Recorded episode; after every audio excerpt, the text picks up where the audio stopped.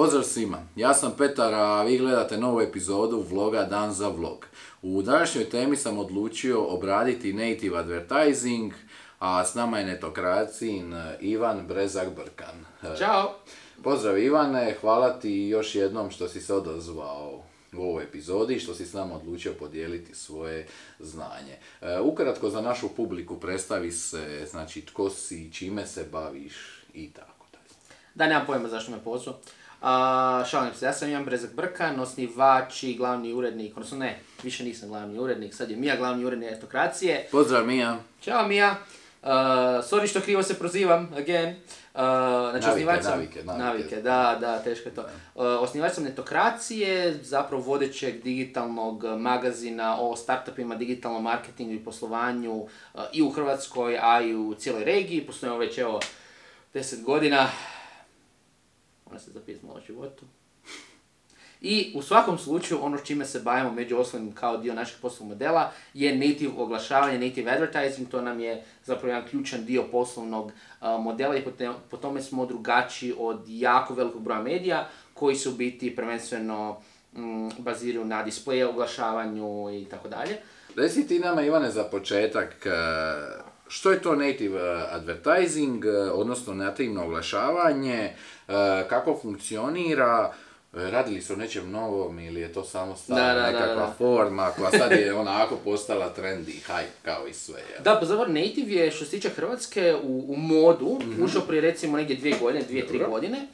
Uh, native advertising je zapravo ono što mu ime govori, to je takozvano prirodno oglašavanje. Oglašavanje koje se uklapa u uh, medij na kojem se nalazi. Je sad, tu postoje, ajmo reći, možda i čak i više definicija, uska i široka definicija. Šta je fora? Ako vi pogledate IAB-ova um, pravilo o tome, odnosno ako skinete u PDF-u, o tome šta je native oglašavanje, uh, za IAB je native oglašavanje primjerice i widget, znači ono popis nekih članaka koji je integriran na neki portal. I kod nas ima takvi, takozvanih native oglašivačkih mreža i postoje neki formati koji su kao prirodno integrirani.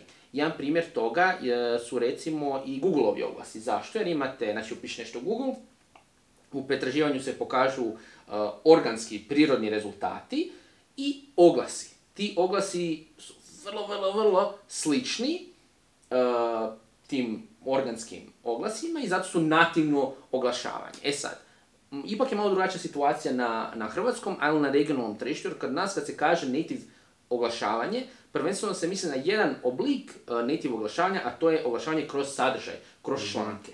Um, s obzirom da su ono, tvoji čitatelji, či- čitatelji, gledatelji Da. upoznati sa uh, content marketingom, primjerice, posebno ako skidaju vaše uh, e-bookove, ako čitaju o tome, ali jako puno o tome pričaš, um, mislim da tu se može jedna paralela povući. Znači sve ono što je content marketing na vlastitim kanalima, primjerice na vlastitom blogu, to je zapravo native advertising na nekom mediju, primjerice.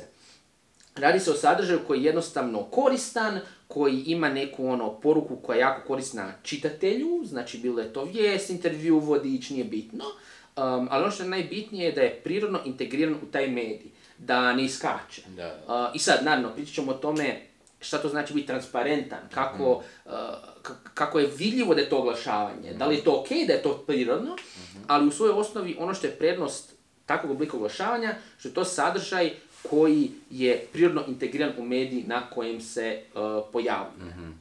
Tako da, Zanimljivo. Da. Hvala ti ovaj, na ovom nema frke.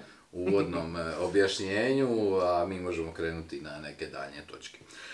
Ovako, reci meni koje su znači, glavne karakteristike nativnog oglašavanja i koja je njegova prednost na drugim vrstama oglašavanja, spominjao si ih sada.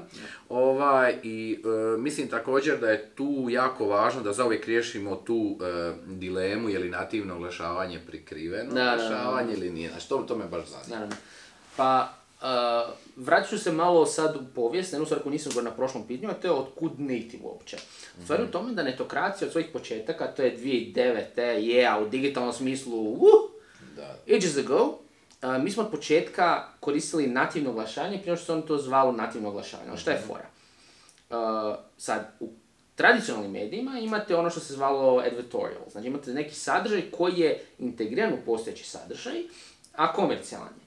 Znači recimo moja majka Bojica Brkan je radila u večernjem listu i ona je često, kako je pisalo o hrani i slično, ona ima oglašivače put recimo različitih vinarija, vinskih brendova i slično, koji bi se recimo tako integrirali uz recepte, uz priče o hrani i slično. Sa digitalne strane, ono kako ja vidim taj neki origin story uh, nativa, je da je zapravo krenuo od blogera. Znači u to vrijeme 2009. Blog, blogovi su bili i blogeri su bili ono što su danas influence na Instagramu i YouTube. Znači to je bilo kako ćeš ti napraviti nešto svoje na internetu, izraditi pare i sve ostalo. Sad kužite zato što sam ih pratio. Um, I u biti oni su bili ti koji su, osim što su interli Google AdWords i svašta nešto, oni su zapravo radili sponzorirane članke. I od njih sam u biti osobno naučio, aha, ne znam, ti moraš uh, staviti napomenu, odnosno disclaimer da je to sponzoriran sadržaj.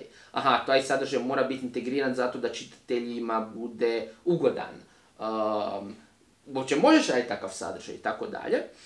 I u biti taj, od tih nekih blogera i blogova to se isto tako prebacilo kasnije u mediji. Ono- što danas nazivamo native uh, sadržajem koji je onda prije dvije, tri godine postao aktualan u uh, hrvatskoj regiji, ali prvenstveno u Hrvatskoj, gdje je jako puno mainstream medija počelo ga nuditi. Znači od jutarnjeg lista, štirije, uh, telegrama, mislim, mi smo i prije to koristili, samo što smo u tom jednom trenutku rekli, aha, native oglašavanje, ok, to je native oglašavanje. Uh, Stvar je u tome što uh, kod uh, nativa postoje ti neki izazovi kod stvari, ali do tog ćemo doći. Što se tiče prednosti nekih, ono što je najveća prednost je da u konačnici to kvalitetan sadržaj. Znači, u svojoj osnovi, dobar native je dobar ako je sadržaj koristan čitatelju. A je li to, A a je li to prikriveno oglašavanje? što se tiče prikrivenog oglašavanja, uh, ne, bi treba, ne smije biti i nije. Iz više razloga. Uh, prvi i osnovni, onaj koji je nedvomislen i nema tu interpretacije, zakonski. Um, native oglašavanje mora se disclosati po zakonu o medijima i oglašavanju. Znači, morate napisati na native članak ovo je sponzorirani članak, ovo Po je zakonu. native, po zakonu, mora se. Znači, svaki put kad netko dođe, Uh, mislim imali smo tih situacija, ali to mi, je- to mi je najsmiješnije. Znači komentare da je nešto sponzorirani članak, dobivamo na članak koji nisu sponzorirani. Koji su pozitivni jer je vijest pozitivna. Mislim, komedija živa, ne do Bože da nešto može biti pozitivno u medijima, ono, kako li se usuđujemo tako nešto napisati. da. Ali je fora što mi svaki članak označimo kao sponzorirani. Vrlo jasno, vrlo nedomisleno i to se mora raditi. E sad, ono što je vrlo zanimljivo meni je što tu dolazi do, uh, do, do, do, do jedne u neku ruku sukoba zakona koji u dobroj mjeri je podrazumijevao tradicionalne medije i digitalnih medija. Jer šta je stvar? Po zakonu, ta neka, to neko označavanje znači i primjerice da izgled takvog sadržaja mora biti drugačiji. Sad šta to znači? Ako si nekad listao recimo lider i slično, vjerojatno si došao do nekog sadržaja koji je tipa bio u italiku, na primjer. Ili bio malo drugačije dizajniran od ostatka časopisa i znao si, aha, to je komercijalni članak. Tako to rade u tisku. Ajmo zamisliti da netko dođe i native članke dizajnira potpuno drugačije. I sad, po i samog tehničkog aspekta, to je web standarda, to je da ti imaš neki ono jedinstven stil na određenoj web stranici, to je apsurdno. Da mi native sadržaj stavljamo u Italiji. To, to, nije, to neće biti čitljivo. Nije, nije pitanje toga da li je to disclosano ili ne, da li smo rekli da je to, nego čitač će imati užasno iskustvo čitanja. To, to nema praktičnog smisla. I zato je recimo jako bitno to raditi kroz neke druge načine. Uh, Primjerice, neki mediji to rade tako da jako puno produciraju taj sadržaj. I sad naravno, dobar native koji bilo koji drugi dobar sadržaj, treba imati vrhunske fotografije, vrhunski sadržaj i slično, ali ono što se događa, nažalost, da jako puno medija, posebno mainstream medija, um, zato što nemaju toliko dobar sadržaj, ga napudra sa, aha, ovo je super neki istaknut dizajn, la la, sve napudrano, sve lijepo i krasno, a kad ideš gledat taj sadržaj, čitat ga, skužiš, aha, sve to, sve to lijepo zgleda, ali zapravo suština nije dobra. Ali ako ništa, nije, jasno je da nije prikriveno um, oglašavanje. To je sad što se tiče zakonskog aspekta. Što se tiče nekog osnovnog aspekta, to je odnos prema publici, native nije, oglaš, nije e, prikriveno oglašavanje, i opet sad tu možda govorim samo o medijima koji na to paze. Da, da. A, i- zbog, zbog sljedećeg. Znači, broj jedan, ako, znači ono što mnogi ne razumiju, posebno u marketingu, je da mediji imaju odgovornost prema svojoj publici. Netokracija, recimo, a, za sve vas koji pratite nas ili ne pratite, ima jako zahtjevnu publiku. Ti čitaš netokraciju, ti ćeš znati šta je oglašavanje, šta nije, i boga mi reći ćeš mi, vjerujem. Znači, kad bi na etokraciji objavili članak koji je prikriveno oglašavanje, to mi isto ona varijanta, da sad ne ulazim, ti bi vjerojatno me ono prozvao na Twitteru na nečemu ono brkane šta je ovo. Naša publika to zna. Mi imamo odgovornost prema svojoj publici da radimo kvalitetan sadržaj. Ako imamo nešto nativno, taj sadržaj bude kvalitetan, bude disclosan i sve ostalo. For u tome da u trenutku kad mi napravimo prikriveno oglašavanje, naša publika će nas prozvati. Mi ćemo izgubiti kredibilitet, dugoročno mi ćemo izgubiti poslovni model. Znači, nama logički sa poslovne strane to nema smisla. Za medije koji poštuju svoju publiku, kojih nažalost u Hrvatskoj ima jako malo, budimo iskreni. I to su većinom uh, vertikalni mediji, to su specijalizirani mediji, to su mediji poput Telegrama, poput Srednje HR, poput HR turizma i slično. Um, poput lidera recimo isto. Uh, oni ne mogu si to dopustiti, mi si ne možemo to dopustiti, jer ako izgubimo publiku, izgubili smo sve. Isto tako, ono što je jako bitno i što mislim da je ključno, i tu ima jako puno, i tu sam se mislim svađao s kolegicom iz uh, 24 sata, mislim iz njihovog native studija, Aha. mislim svađao, raspravili smo na konferenciji, oni imaju native studije. Dosta tih mainstream Da, da. firmi, uh, mainstream medija ima kao native studija. Da. Jer treba postojati granica između komercijalnog i ovog sadržaja. Naša logika je potpuno suprotna. Naša logika je nije pošteno prema čitatelju da taj sadržaj komercijalan piše netko drugi. Ako čitatelj želi vjerovati netokraciji, taj sadržaj mora biti na razini. Mora biti na razini. Bilo da je komercijalan, ne komercijalan, taj sadržaj mora biti vrhunski. Zbog toga da upravo recimo mi naše native članke, ja to duboko vjerujem, potpisujemo kao autori. Zašto? Jer ja onda svoje lice stavljam tu. Ne piše native studio netokracija napisao, piše Ivan Brezga Brka je napisao. I moj osobni um, identitet, moj neki ono doslovno uh, osjećaj vrijednosti, to da se ja sad stavljam vani je sad na tome da pa neću ja staviti nešto u što ja ne vjerujem. Jel? To jednostavno ne bi bilo ok. Autor mora stati iza svog sadržaja. Meni je skrivanje, meni recimo te stvari su skrivanje autorstva. Da, što da, nije, da, mislim da. nije ok. Um, ali na stranu toga, to je isto jedan način na koji to nije prikriveno oglašavanje. Jer i medij i autor odgovaraju tome i kažu ovo jest oglašavanje. Jest. Ali gle kako smo dobar sadržaj napravili zahvaljujući podršci određenog partnera. A dobro, po tebi ja, mm, ja nekakav zaključak. U čemu je onda snaga native oglašavanja u odnosu na, na, na, nekakav, na nekakve plaćene promo tekstove? Plaćeni promo tekstovi ne postoje. Mislim da je, mislim da svakog prednost u tome što jedno ne postoji. Znači, mislim, je to vrlo cute i slatko. Ono što je plaćeni promo tekst, PR tekst, to isto. PR tekst ne postoji. Aha. Znači, mene PR-ovci već mrze. Oni koji znaju šta rade mrze me, ali ovi neki, ono, to, to, to se kad bio na jednoj konferenciji. Nemojte mrziti Ivana, Ivan je dobar. Ma slobodno je mrzite, ali barem argumentirajte. Mislim, volim ja PR-ovce dobro, ali god damn it, nekad zabriju. Um, loši PR-ovci misle da oni stvaraju priču. Kad, kad su odnosi u- s medijima. Znači, i sad tu govorimo isključivo o odnosima s medijima. Ne govorimo o odnosima s javnošću, sve ostalo, ono, don't at me bro. Govorimo o odnosima s medija. Bre, Brezak nam se otvorio, ovo će biti... Oh, Jesus Christ, znaš ono, ovo je onaj dio di imamo posljednju epizodu, ono, rentanje o, o odnosima PR-a i medija. Um, znači, ono što dobar PR-ovac radi je da pomaže, u, u kontekstu medija, pomaže novinaru, pomaže primjerice možda i blogeru, stvoriti dobru priču. Ono što se događa, što je loše, i posebno loše u našoj medijskoj slici je da um, mnogi copy-pastaju PR objave. I to su i mediji koji su, mislim, tako reći, konkurencija netokracije, da ih sad baš ne prozivam javno, ali ono, vrlo lako ih je naći, a to je, vidite, aha, copy-paste. Ne, nećemo ih reklamirati. Nećemo ih reklamirati, da. Jer je to lakše. Zašto? Zato što jednostavno vama je lakše stvarati tonu sadržaja, ono, for the clicks, ako stavljate tonu copy-paste članak, koji malo izmijenite, ono malo naslov, malo, malo ono. I sad, šta je fora? Takav sadržaj, budimo realni, njemu ljudi ne vjeruju. E sad, zašto ga, zašto recimo PR agencije mnoge se tome ne, ono, ne, ne bune oko toga? Zato što, nažalost, njihov poslovni model i dalje se računa na jednoj lošoj metrici, a to je koliko su objava imali. Oni s klijentima dogovaraju, nažalost, mnoge agencije, um, ono, imat će toliko i toliko objava. I mi smo imali situacije da mene neko zove ili moji kolegi ili ono mi, ono, e daj to objavite. Samo, ono, samo da imamo tu brojku, samo da mi znamo da je to objavljeno. Može biti negdje ono u arhivu, to mi je najbolje. Kao, e, objavite negdje u arhivu, pa onak, al...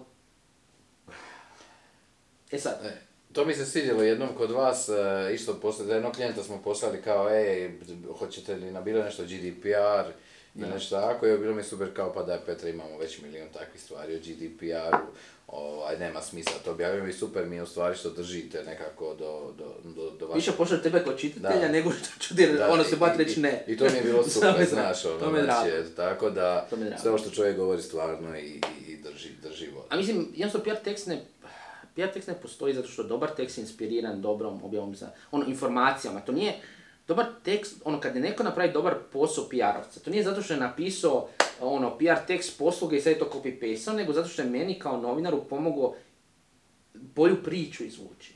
I meni je jako tužno kad vidim da ono, se razmišlja o nekim stvarima koje nisu jednostavno stvarno. Mislim da će uvijek postojati neki sukob medija i PR-a kao takvog, ali mislim da je stvarnost vrlo jasna um, i da je ne- nedvomislena s te strane. Ono što je isto stvar je u tome što jednostavno ono, kad se taj PR tekst pod navodnike, taj ono copy-pastan, ono, to ljudi skuže. Mislim, posebno na stručnim medijima poput netokracije, meni je cute jako kad ono netko želi da mi copy-pastimo, razmišljam jel ti shvaćaš da tebe će ljudi smijat. Da si mi to do... Mislim, i, opet, ja kužim kad sam jedno vrlo kratko vrijeme radio i vrlo amaterski za jednu konferenciju radio kao PR. Kao ja sam bio novinar, pa kao da pomognem s PR-om. Super. Meni je bilo super što su mnogi mediji copy-pastali. I meni su trebale objave. Da, da. Ali sad kad gledam, to, to, to nije dobro. Jednostavno, publika će to skužiti, publika neće to poštovati. Dok s druge strane, native je originalan, autorski, koristan sadržaj napravljen za neku publiku. Koji su nedostaci native oglašavanja po tebi? Nema ih. Ne, ne, ma šalim se, znači, iskreno i zaista evo pokušat ću biti iskren, mislim da je jedini pravi nedostatak native oglašavanja u tome što je jako intenzivno za produkciju. Znači, drugi oblici oglašavanja jednostavno je lakše skalirati. Znači, ako napravite recimo oglas, ne znam, za Facebook, uh, zakupite medije, šta god, ono, display advertising, napravite oglas, ok, morate sad neku kreativu itd., ali više manje kad pustite kampanju, to je to, na svim medijima, ok, možda drugačija veličina, ali ono, standardizirano. Kod native vi morate, znači, osim što trebate dogovoriti sa svakim medijem suradnju, jer opet ne možete copy-pastat native, sa svakim medijem morate odraditi, mislim, bar oni koji rade kak spada, morate odraditi brief, morate dati materijale, morate to reviewati, možete dati opet komentari i slično. I to jednostavno mnogim i marketing odjelima, mnogim agencijama nepraktično ili neisplativo. Baš sam, mislim, jedno vrijeme sam se baš ljutio na ove medijske agencije, kao kako ne naručuju native, uvijek su klijenti naručivali native, zašto medijske agencije, one imaju kampanje, zašto one direktno ne naručuju? I jednom trenutku sam baš raspravio s kolegom Vjekoslavom Crnoselcem, čao Vjeko, ako pozdrav gledaš. Um, ima, ima tih nekih um, medija bajera, znači poput Vijeke, poput recimo Marka Matičića, isto koji kuže, kuže medije, kuže industriju, kuže sve. Aha. I on mi je vrlo plastično objasnio, to je, gle Ivane, uh, kad ti radiš native kampanju, ti tu trebaš toliko komunicirati s klijentom, toliko vremena uložiti, u svaki pojedinačni native, da to oni ne mogu opraviti unutar svog poslovnog modela. Oni u istom vremenu mogu napraviti više display kampanja. I jednostavno medijskim agencijama koje nisu prilagođene, većina ih nije, native oglašavanju, njima jednostavno sa poslovne strane, kad stave ono sve na papir, ne isplati se raditi native jer im treba puno više vremena da uloži. Naravno su rezultati bolji. Ali njih, oni, oni jednostavno to ne mogu iz svog aspekta u tom trenutku opravdati klijentu. I ono što se događa, barem nama, je da većinu native dogovaramo s klijentima direktno. I da nam čak i medijske agencije da nam kažu, radi ti klijentu to direktno fino, mi ćemo to podržati, ali bolje ti to s njima. Mi to ne možemo jednostavno staviti u plan. Dobro, me posjeća na content marketing priču, ovaj, svi su pričali o content Da, marketingu. da, je, definitivno. a, I znam još kad je bio hype, content marketing će zavladati, svi će pisati blogove, e-bookove, čuda i na kraju... I ko piše vi. Da, da, that's it. da, i to je to, jako je teško općenito agencijama, kao agenciji to prodati, to baš ono je dosta velik napor. Neko treba kreirati sadržaj, pa neko ga treba objaviti, pa ga neko treba urediti, pa Da. treba postaviti e, ove SEO titles, sva ova čuda, znači Da, tehnička. da. ako Pa su benefiti dugoročni, ne E, kratkoročni. Viš i- benefite da, nakon da. ono dva tjedna, Da. neko nakon dva mjeseca, dvije godine. Da, Rezultat će biti nakon godinu dvije kad im to kažete, jao, pa može to brže, pa tko će to i... itd. itd. I onda je jako teško pratiti stvari i ovo što kažeš, znači ono što je problem sa native advertisingom, s tim stvarima, je isti problem sa content marketingom. Traži jako puno ulaganja, ima jako puno benefita i dugoročnih benefita, a toliko traži ulaganja da jednostavno za većinu, nažalost, kod nas em, kampanja gdje se gleda vrlo kratkoročno, gdje se gleda ono danas do sutra, ne oček, ono, jednostavno firme nisu firme i, po, i ono što je najbitnije, ne ulažu, to nisu odluke firmi, to su odluke pojedinaca. I to su pojedinci koji jednostavno opet, on radi na ovoj kampanji, on radi potencijalno na tome, aha, šta ćemo za dvije godine, nego ajmo sad rezultate. I onda zapravo ima jako mali broj marketingaša, ali i kolega u agencijama koji su spremni uložiti u native advertising koji zaista mu shvaćaju vrijednost. Ali oni koji to rade, barem iz našeg iskustva, zaista se tu potrude. I postoje firme, mislim mi imamo klijente, znači i sa strane tehnoloških firmi, i sa strane, um, kak se zove, komercijalnih klijenata, telekoma i slično, koji su spremni uložiti u sadržaj. Shvaćaju njegovu vrijednost. A daj mi reci kakva je situacija u Hrvatskoj trenutno što se tiče native oglašanja po tom nekom. Pa sad je malo, ajmo reći, moda ono, spala um, i pričam sa par agencija, ono, ono, više ne rade native. Jednostavno dok je bio hype, ulagalo se sve super i slično, ali sad ima nešto novo. Koliko sad, je trajao hype? Ha, ja bih rekao, znači te dvije, tri godine, da je baš bilo ono, e, native ovo ono, ali kako su, jednostavno, su ljudi shvatili, aha, na tom treba raditi. Aha, ti moraš, primjerice, ne znam, za klijente je bilo, aha, moraš uložiti to vrijeme, uf, i onda jedan dio klijenata odustaje jer ono, nemaju živaca i svega ostaloga.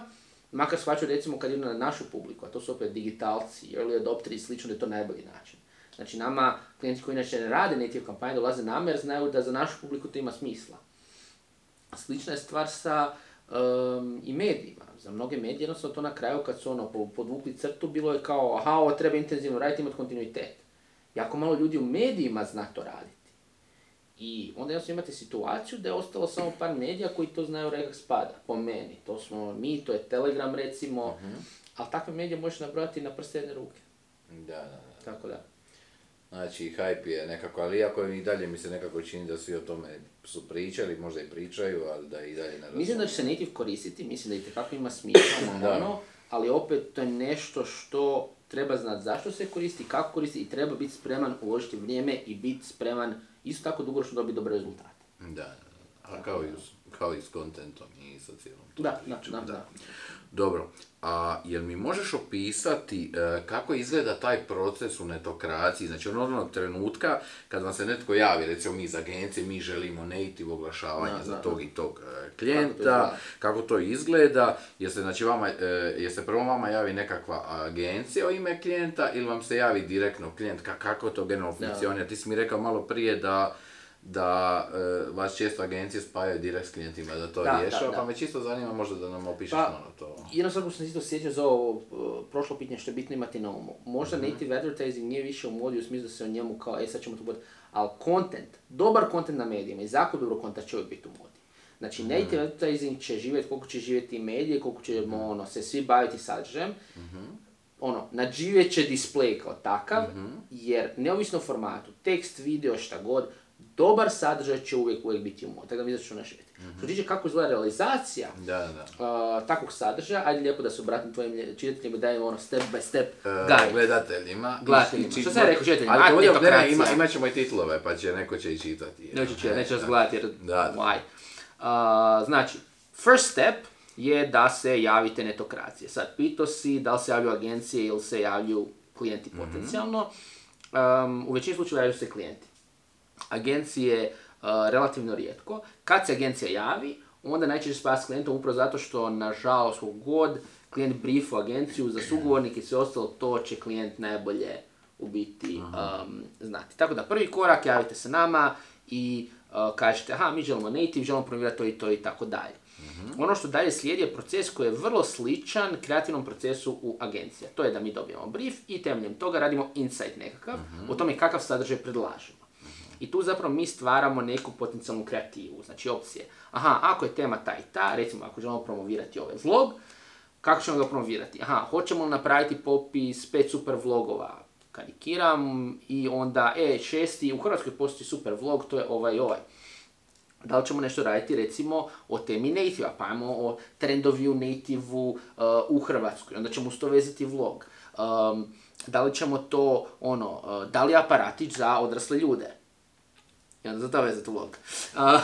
I mi ćemo stvoriti neku kreativu, poslat ćemo je klijentu, počnemo agenciju, oni će odobriti uh, i nakon tog mi krećemo u kreativni proces koji je zapravo iskreno vrlo sličan i opet mora biti sličan stvarno bilo kojeg sadržaja autorskog na etokraciji. To je razgovor sa sugovornicama, to je fotkanje, to je istraživanje i tako dalje.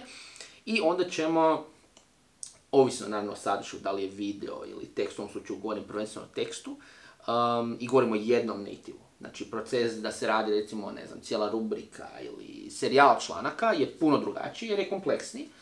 Um, ali recimo za jedan native, um, ne znam, treba će, karikiram, par dana do tjedan dana da se to napiše, da se sve napravi i da bude baš ono vrhunski, osim ako nije nešto hitno. To što najgore, što recimo česta greška je da nam se agencija javi kao, e, ali može do sutra. Display može do sutra, samo aktiviraš kod, ali dobar sadržaj i ipak izazovni. Nekad se može, ali nekad, ono, probajte nas kontaktirati ipak s nekim vremenom.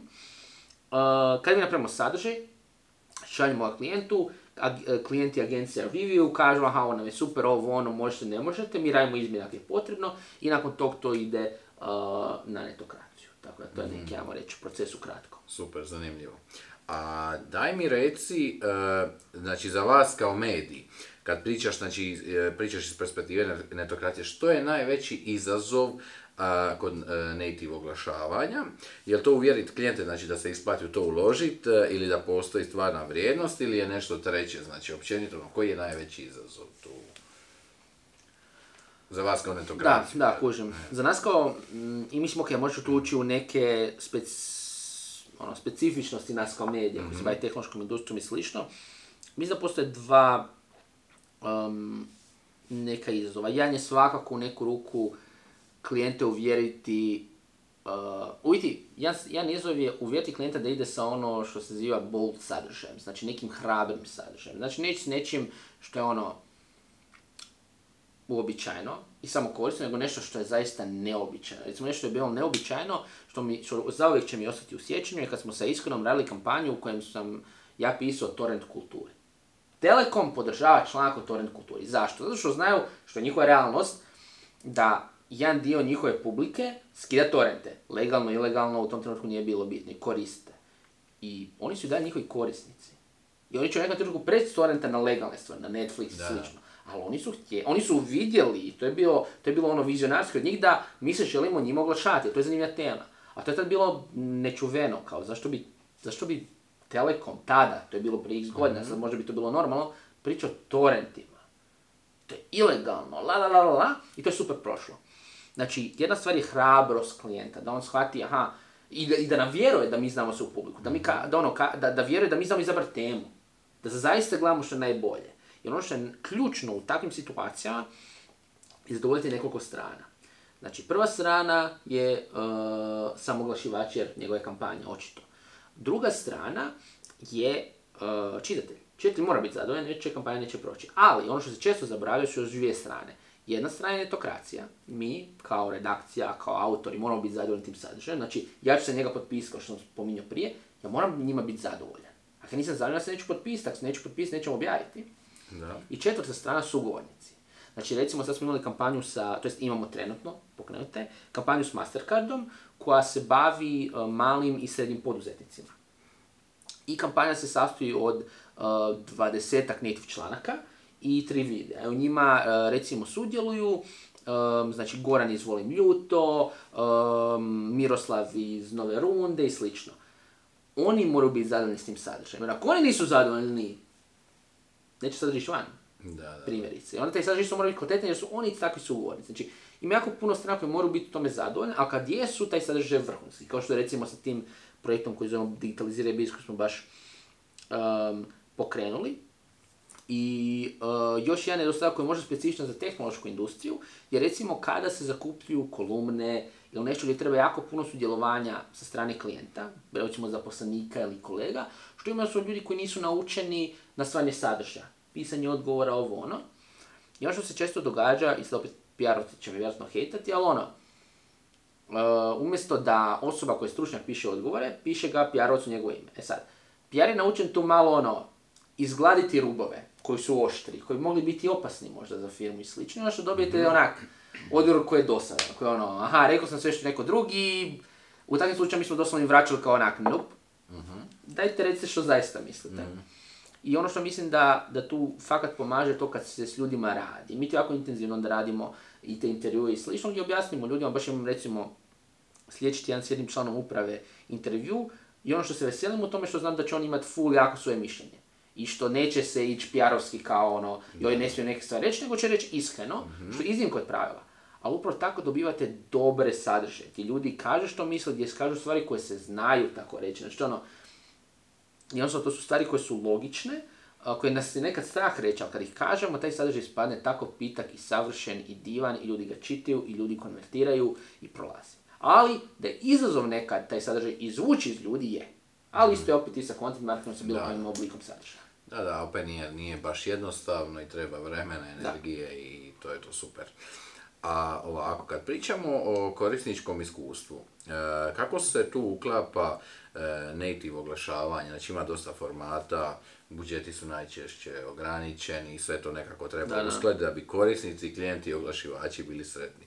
Kako to onda sve uklopiti u native, a pritom vodite računa o customer experience? Dotakli smo se dosta tu tih stvari, ali evo, možda malo... Pa, pa mislim da ono što je dobro, recimo samo gledamo čitatelja, znači ili gledatelja, ako je u, u biti video kao u ovom slučaju, znači ono, Customer Experience of CX je uvijek bolje ako je to taj native sadržaj. Zašto? Zato što ako vi imate zakupljen sadržaj, mislim, pogledajmo samo što se događa na portalima. Uh, evo, da otvorite sad bilo koji doslovno portal, bilo koji mainstream portal, šta se dogoditi? I bit će billboard, uh, billboard display uh, oglas gore, bit će par ono sa strane half page-ova, onda će ti pop-up u jednom trenutku, itd. itd. Da li je to dobro korisničko iskustvo ako si ti tamo došao čitati članak o nečemu? Ne, bit ćeš frustriran. To je loše korisničko iskustvo, to je isto kao iskustvo gledanja reklame koje te iritira, koja nije targetana primjerice na YouTube. Zato imaju skip, zato imaju targetanje, zato što žele da ja to pogledam. Najdraže mi kao onaj X button ne radi. Pa ovaj, znaš, ono... Ne, ne, najbolje bolje kad je on ko nevidljiv, znaš ono, lebdi nad da. ničim, da ga baš ne vidiš, onak skoro je proziran, mislim. Da, da, da. Tako ali, to- ali glavno da se poslije prezentiraju rezultati, da... Da, nisam mogao nigdje kliknuti, ali, ma mislim, katastrofa.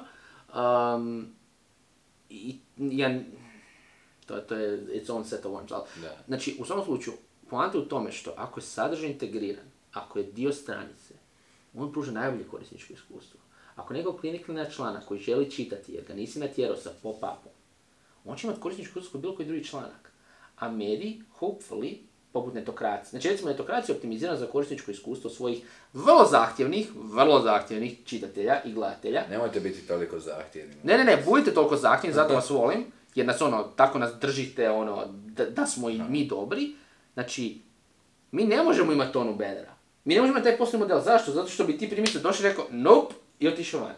Ja bi otišao, mislim, o čemu mi pričamo. To je ona varijanta što se ja i, i, i stalno govorim, znači, netokracija je ja, ako ne, ono, jedini možda medij u Hrvatskoj koji uh, sa ad blockerom izgleda isto kao bez. I izazivam bilo koga da mi ono šalje screenshotove. Znači, mi faka držimo display na minimumu, upravo zato što želimo da ima odlično korisničko iskustvo. I ako vama oglašavanje kroz sadržaj, vama je, znači, evo, primjerice, znači vama sve to ljepše izgleda, čitljivije, bolje. Drugo, loading time je manji, s tehničke strane, šta usporava medije, medijske web stranice, to mi je super bilo za web agencijama kad sam pričao, kad su redizajnili se neki mediji, šta ih usporava? Loadanje oglasa. Ti loadaš neke third party skripte koji ti ubiju load time. Znači, ubiju ti ga. Ako ti imaš sadržaj koji je integriran, brži te- brža ti je stranica. To je ključno. I to isto pridonosi dobrom uh, korisničkom iskustvu. I ono što mislim što se uvijek zaboravlja kod korisničkog iskustva, a to je taj odnos sa, sa, sa čitateljem, sa gledateljem, sa publikom, koji mora biti iskren. Znači, tu nema laži. Mi ti ne pakiramo govno i kažemo ti klikni na to da zaradimo. Ne, mi ti pakiramo dobar sadržaj koji smo morali se toliko potruditi da radimo, jer mora ti biti dobro. I želimo da ti bude dobro. I onda ta isto jedna transparentnost i iskrenost je ono što mislim da doprinosi tom korisnom iskustvu gdje ljudi dođu na netokraciju jer znaju da neće biti iritantni display bannera, neće biti, ono, sajt će im se loadat relativno brzo i tri, sad će biti dobar. Korisničko iskustvo samog tog da dočitaju ga će biti na kraju dobar. I mislim da je to jako, jako bitno. Mislim, Znači- u ostalom, ako sad gledamo jedan recimo recentni trend o kojem se dosta priča je, i o tom smo pričali su na VMF-u, na panelu koji sam imao 10 godina digitalnog marketinga, je bilo tome kako recimo sad dosta kampanje ono, se pretvaraju u digitalne proizvode, tipa odajan lapsus i slično. Znači, brendovi pretvaraju, nisu ono kampanje kao on display, to ne kampanje je proizvod sam po sebi. To je sadržaj, to je oblik sadržaja. Znači imamo native na drugačiji način. A jedan lapsus je native kao app. Znači o čemu mi pričamo? Znači sve ide u tom smjeru nekog nativa. I to je ono kad, kada ljudi koji se bave marketingom generalno shvate da native nije samo sadržaj, nije samo video, nego nešto ti prirodno integriraš svom četu, nešto on želi, on će rezultati biti zaista dobri. Čujete li nas kad shvatite, bit će sve... Ma mislim, mnogi shvaćaju, Da, mnogi da, zaista kuže, ali nije nešto što se uzima kao ono, zdravo gotovo, ne kao, šta je oglašanja billboard, pa nije samo to. know. Da, da.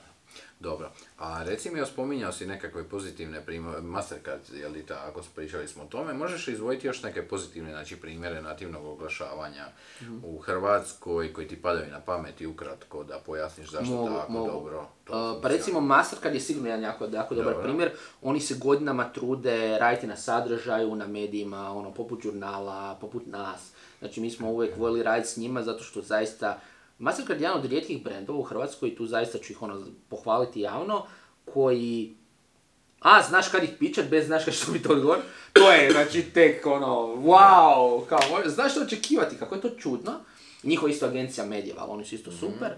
Znači, da ti s njima možeš sjest, isplanirati content projekt, isproducirat ga, da oni znaju dat e, konstruktivne opaske, znaju odobriti na vrijeme, stvar ide, daju ti budžet da možeš nešto napraviti s time i na kraju si ti sretan, oni su sretni, čitatelji su sretni. Znači, da bar su svi klijenti takvi, gdje takav sadržaj se radi. I, i mislim, Mastercard generalno radi na takvim sadržajima i, i na nizu drugih medija, znači lifestyle medija i sve, oni zaista imaju za to osjećaj. S druge strane, ono što bi isto um, jako pohvalio su Telekome. Znači, recimo, Telekom jako puno ulažu um, u native oglašavanje, znači tu bi posebno istaknuo i Hrvatski Telekom ja jedan. Znači, recimo, Hrvatski Telekom imao super kampanju na Telegramu. Opet, imali su intervjue, imali su razgovore s poduzetnicima i to ono, ulažu u kvalitetan sadržaj. Kod nas su recimo radili serijal posvećen developerima. Znači radili smo članke posvećen developerima, su oni imali tu cijelu priču oko stema i svega. Dok recimo uh, sa jedan nam je super što radimo sadržaj vezan za Women in Tech projekt koji radimo, a to je of New Business. Znači A1 će zato da se pozicionira među mladim digitalkama kao potencijalnom kadru i poduzetnicima kao klijenticama i slično, već godinama podržava Ladies gdje mi radimo užasno koristan sadržaj za bilo koju poslovnu ženu, koji da, promovira jedan kao poslodavca, ali tako je dobro, lijepo integrirano, da jednostavno na kraju kažete ono, pa da fakat, evo vidiš, njima mogu pričati i slično. Znači, postoje brendovi koji kuža, postoje brendovi koji u, u, u to ulože zapravo jako puno i, i, i vremena i živaca. Mislim, E, vidim dotičeš se tu i Telekoma, Mastercard, ili ima ne, možda neki brand koji je malo manji po snazi nego je financijskoj da si primijetio, znaš, ipak to su jako velike Naravno, firme, znaš, naravno, ono, ili- i priuštiti. E, znači imaju si, e, novac nekakav, ja sigurno, ali ima neko ovako da je možda, Isključno, mislim, mi, mi u dobroj mjeri radimo sa velikim klijentima, a, kad su u pitanju neki ono, proizvodi, i radimo, za manje brendove rekao bi tehnološke firme. Um, znači recimo isto jednu stvar koju smo radili, to je bilo isto s vašim klijentom DeLonghi, kad smo se povezali je recimo native članak za kavu doslovno. Znači da se napraviti za samo ono, jedan proizvod jako dobar native povezati. I to je bila recimo jako super kampanja. Ali ono što mene najviše veseli je zapravo kad radimo native kampanje koje su za tehnološke firme gdje oni promoviraju u biti uh, se u svrhu zapošljavanja. Znači, recimo, tu smo radili uh, sa firmama poput M-Starta, to je jedan IT integrator. Znači, uh, sad smo nedavno imali uh, kampanju za Pulski Cenosko. Oni, recimo, se bave, um, ono, rade na tehnologiji za u biti ono oil rigs, za, za oil platforms i tako dalje.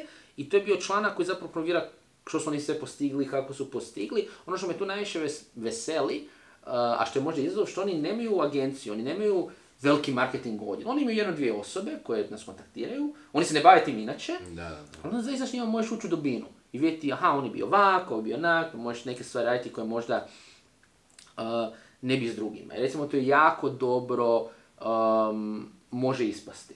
Mislim da je to jako, jako bitno da se dobro postavi očekivanja. Mislim, native nije ni jeftin. Ono, native, u native se treba uložiti, um, ali po meni, ako se obratite mediju, poput ovih nekoj sam spomenuo i poput nas, um, taj medij će znači na koji način iskoristiti to, kako i šta. Jedan izvor koji recimo postoji sa mnogim firmama koji su recimo jako performance oriented, ono, one su naučene kao, aha, Facebook kampanja 20 baksa i to je kako ja radim marketing. Da, da, da. Eh, I to je problem, jer oni ne samo neće uložiti u native, oni neće uložiti u nikakav neku veću marketinšku kampanju jer ne shvaćaju ne, ti moraš stari uložiti da bi ti dobio nekakav veći benefit. Ne možeš sve po 20 po 20 baksa. Um, ali, ali to se mijenja, to se mijenja, imaju sve više tak klijenata koji se javljaju za neke specifične potrebe, uh, specifične ono, native s kojima žele određenu stvar um, ispromovirati, ali mislim da i dalje to nije oblik oglašavanja koji je toliko poznat možda malim i srednjim recimo poduzetnicima, ne znam kako ga iskoristiti. Da, da, ali evo generalno sad kad se dotičeš toga, pa to je ono što i mi kao agencijaši stalno klijentima objašnjamo da je jako važan taj miks e, znači svega, znači jednostavno ne možeš ići samo na performans, jer što se dogodi, kad ideš samo na performans, nema nekog avernesa, nema nečega drugog, jednostavno pada će ti performans dugoročno, znači generalno taj miks je dosta... Ma da, ali to, je ona varijanta E. što će, mnogi će reći onda, aha, ok, ja ću staviti, ne znam, uh, ne znam, e, recimo to se događa kod tehnoloških firmi. Ja napisat ću na svom blogu pa ću onda, pa kao, aha, onda nije samo performance, onda i content. Da, onda ti sam pričaš o sebi, sebi. nije toliko jako kao na nek... Tako da, Na nekom drugom e, e, portalu Da, da. koji ima... ja o sebi ili da, meni, mislim, težina je malo drugačija. Da, da, naravno, da, da, da. Dobro, super, drago mi da si to malo razjasnio našoj publici, jer generalno mu- mučimo muku svi s tim, i agencijaši Je, istina, istina. i to. Dobro. A reci mi, jel imaš neki savjet, znači, za agencijaše, kako da e, uvjere klijente da se odvaže na native oglašavanje, ono, klijente generalno zanima što će dobiti od toga, kakvi će biti rezultati, koliko moraju uložiti u to, znači, kad uzmemo u obzir kako je kontenta da se rezultati ne vide odmah, znaš, jako je Da, teško da, da, to to ovaj, objasni klijentu, neće sad te prodaja skočiti ovako zbog toga, pričamo Da, da. ipak o nekakvom miksu, ovo je iz nekakve moje perspektive. Tako da me zanima, znaš ono, kako to objasniti e, klijentu. Pa mislim da u svom slučaju, recimo, mi što se tiče native kampanja, mi dajemo garancije. Znači mi doslovno, garancije? da, da, da, unutar i native i toga mi garantiramo koliko će biti čitanja i slično Mhm. I š, ono, na koji način ćemo to postići, od ne znam, newsletter baze, retargeting i tako dalje. Tako da da je to jako bitno, bilo je za nas da mi možemo garanciju dati klijentu. To je. Mhm. jako puno pomaže. Um, I iskreno mislim da nije pitanje ono tipa da li će biti rezultata, kakvi i slično, jednostavno to, je ona varijanta, aha, moramo uložiti trud. Mislim da je to ono gdje će biti najviše uh, izazova i ono što mislim da je najbolji savjet koji mogu dati za bilo koga ako želi uvjeriti klijenta je um, to nije kao kad radite kampanju u kojoj ćete, ajmo reći, ajmo reći ovako, ako radite kampanju za Facebook, za YouTube, whatever, vi, ono, display kampanju, vi nećete morat pričati sa tim platformama, medijima i slično. U, u kontekstu native kampanja, mislim da najbolja stvar koju neka agencija može napraviti je vrlo rano uključiti medije. Uh, I doslovno doći i reći, gledaj, imamo ovog klijenta, želimo da radimo native, šta biste vi napravili? Znači mi možemo pomoći kod kreativa, tih stvari, možemo zajedno nastupiti prema njima. Mislim, to je ova situacija sa Mastercardom i Mediavalom. Znači Mediaval je ono, znao, aha, mi ćemo napraviti kampanju za poduzetnike i slično, ali dovoljno nas je rano uključio da smo mi mogli, nisu oni išli, e, mi ćemo sad sve smisliti, pa ono, hoćeš, neće, nego su rekli, pa ne, ajmo fino se obratiti mediju koji će to napraviti isto, s nama, i mi smo zapravo zajedno došli do kreative koja ima smisla za klijente. Onda je klijentu bilo puno lakše, jer ima jasnu sliku šta dobiva, koji su rezultati i slično. E, Reci mi ovako, Ivane, e, nekakvi e, trendovi, znači primjećuješ li trendove u native oglašavanju vani, koji se već ustaljeno rade, a kod nas se ne primjenjuju? Pa mislim da ono što, što se tiče native znači vani, um, opet kod kontenta, native content, native advertising se razvija kako se razvija content. Ono što mislim da je nešto se može primijetiti, to što se može primijetiti kod nas, broj jedan je ti neki ono veće suradnje oko sadržaja, znači neke rubrike, projekti oko sadržaja i slično. I neki drugi trendi su isto tipa podcastovi, YouTube sadržaj, ozbiljniji, koji se mogu koristiti kao native advertising. Znači za medije, ako imate recimo podcast, da se unutar njih natively uključi oglašavanje. E sad, isto kod uh, podcastinga je, recimo, često da se uključi to ono, jedan segment gdje se zahvaljuje sponzoru i slično. Ono što mi je bilo, recimo, vrlo zanimljivo vidjeti jedan projekt, uh, ne se zvat kako se ni zove podcast, ali gdje doslovno, ako se ne varam, direktor marketinga ili Deloitte ili uh, Ersen Younga u Kanadi sa jednom novinarkom zapravo zajednički rade podcast mm o digitalnom marketingu. Odlično. Znači, u biti neko uključivanje part, ono, za te neke stručne teme, za te neke ono, poslovne teme, promoviranje zapošljavanja, promoviranje trendova i slično, ono što mislim da je ključan trend je to uključivanje ljudi iz firme u sadržaj prirodno. mm Znači, recimo, jedan, um, ono, takvi sadržaj jako dobro prolaze. Zapravo kad ispada da ono, um, zajednički se radi određen sadržaj. Recimo ovo što smo radili s Mastercardom, to je to, netokracija i Mastercard to zajedno nude. Jel? onda kad je mhm. recimo teme neke koje su stručnije, recimo uh, za fintech, za teme oko PSD2, mi uključujemo sugovornika iz Mastercarda. Jer to apsolutno prvo nema smisla. Aha, super, da. zanimljivo. Dobro, je li imaš nešto trendova ili misliš da je to ono... Pa mislim da je to to, jer iskreno uh-huh. preko trendova, kako se razvija dobar sadržaj, to će biti trend. Nema sad tu nekog izmišljenja um, tople vode, možemo se naveliko pričati, ne znam, ono, o AI-u, Martehu i svemu ostalome, ali u konačnici kako se razvija dobar sadržaj, razvijat će se i native advertising. Mm-hmm. Mislim da ne treba razmišljati dobru vodu, nego treba se raditi dobar sadržaj i fokusirati se na te osnove. A onda lako možemo nadograđivati ga. Dobro, znači nemaš nekakva posebna predviđanja, to je... Moje predviđanje je da će native advertising uvijek biti aktualan, samo je pitanje kakav sadržaj i kakav format sadržaja će biti aktualan. Znači to bi tekst, video, mm-hmm. podcasting, ono, VR možda, mm-hmm. ono, ne znam, jedva čekam da netokraciji onda radimo ono VR content i mm-hmm. u mhm. tome ćemo se na neki način uključiti i native. Mm-hmm. Sad, da. Sad recimo planiramo isto netokracija podcast koji ćemo lončati, ja vjerujem da u nekom trenutku ćemo i na neki način prirodno integrirati partnere. Kad kreće? Uh, kreće zapravo, imajući na umu kad ovaj podcast, to je ovaj vlog će biti vani, kreće isti tjedan, tako da evo, bit ćemo sad evo početkom uh, kak se zove, listopada vani sa podcastom, mm-hmm. uh, u svim formatima, znači ne samo mm-hmm. ono mhm. iTunes, tako da možete slušati preko Spotify i svega mm-hmm. ostalog, uh, nego i zapravo na YouTube-u kao video. Odnosno, ispravak, na Spotify već live, tako da to kao slučaju netko ima Spotify, mm. pretraži Netokracija podcast već može slušati. Ekskluziva, mm. evo, za vlog. Super, znači diže se vlogerska podcast ovaj scena u Hrvatskoj, idemo Krajnje vrijeme, više od deset godina pratim podcastove i ono, eksperimentirali smo s mnogim formatima, nisam bio siguran da li trebamo podcast pokrenuti, ali kako je moja kolegica u firmi Mija se neko vrijeme preselila u Osijek, natrag mm-hmm. i kako smo tamo otvorili ured, onda nismo imali vremena pričali o nekim trendovima, događanjima, ovako za sebe i onda, i onda smo shvatili, aha, mogli bi se kao čut na ono, FaceTime ili nešto, a onda naravno,